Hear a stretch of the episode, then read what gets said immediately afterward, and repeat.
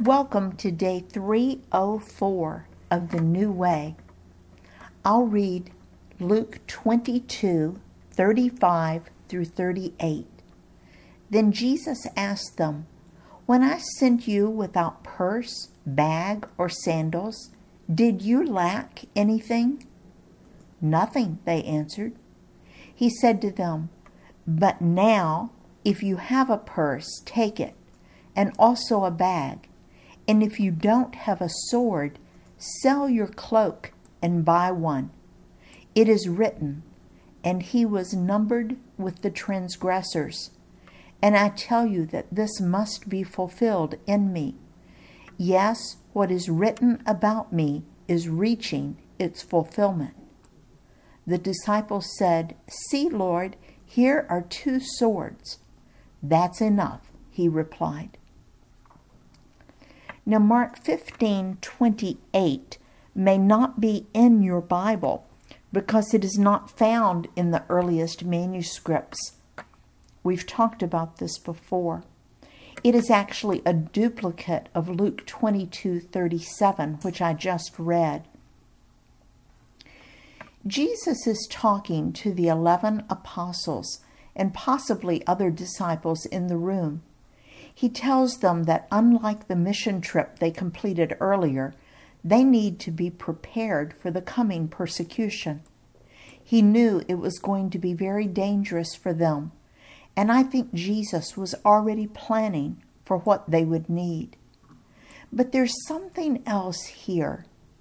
It sounds to me that Jesus was considering fighting back and maybe resisting his arrest?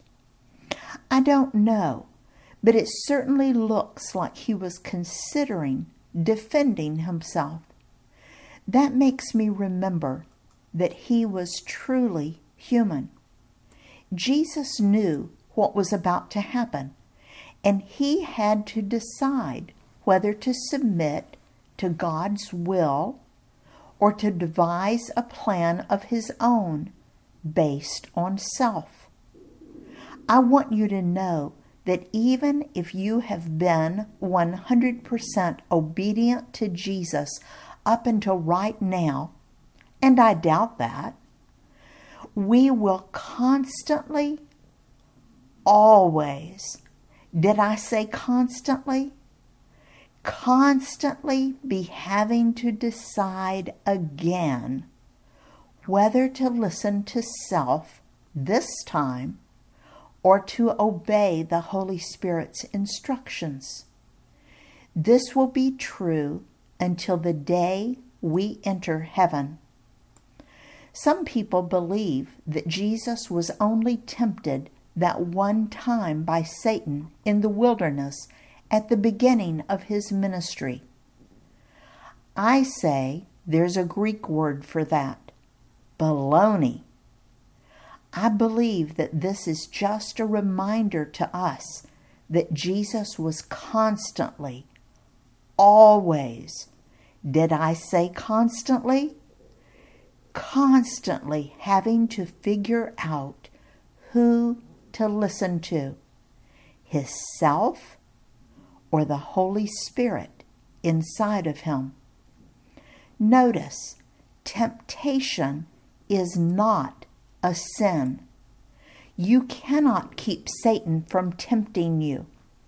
The goal is to deal with temptation wisely. We'll see in the later studies whether Jesus succeeded in being obedient to the Holy Spirit or whether he gave in to self. Of course, you know the answer, but we'll leave it there for now. Because Jesus was fully human, we can be assured that He knows how we feel when we see something coming and we're not sure whether we want to do God's will or trust ourselves. He's been there. He knows. In His service, Dale.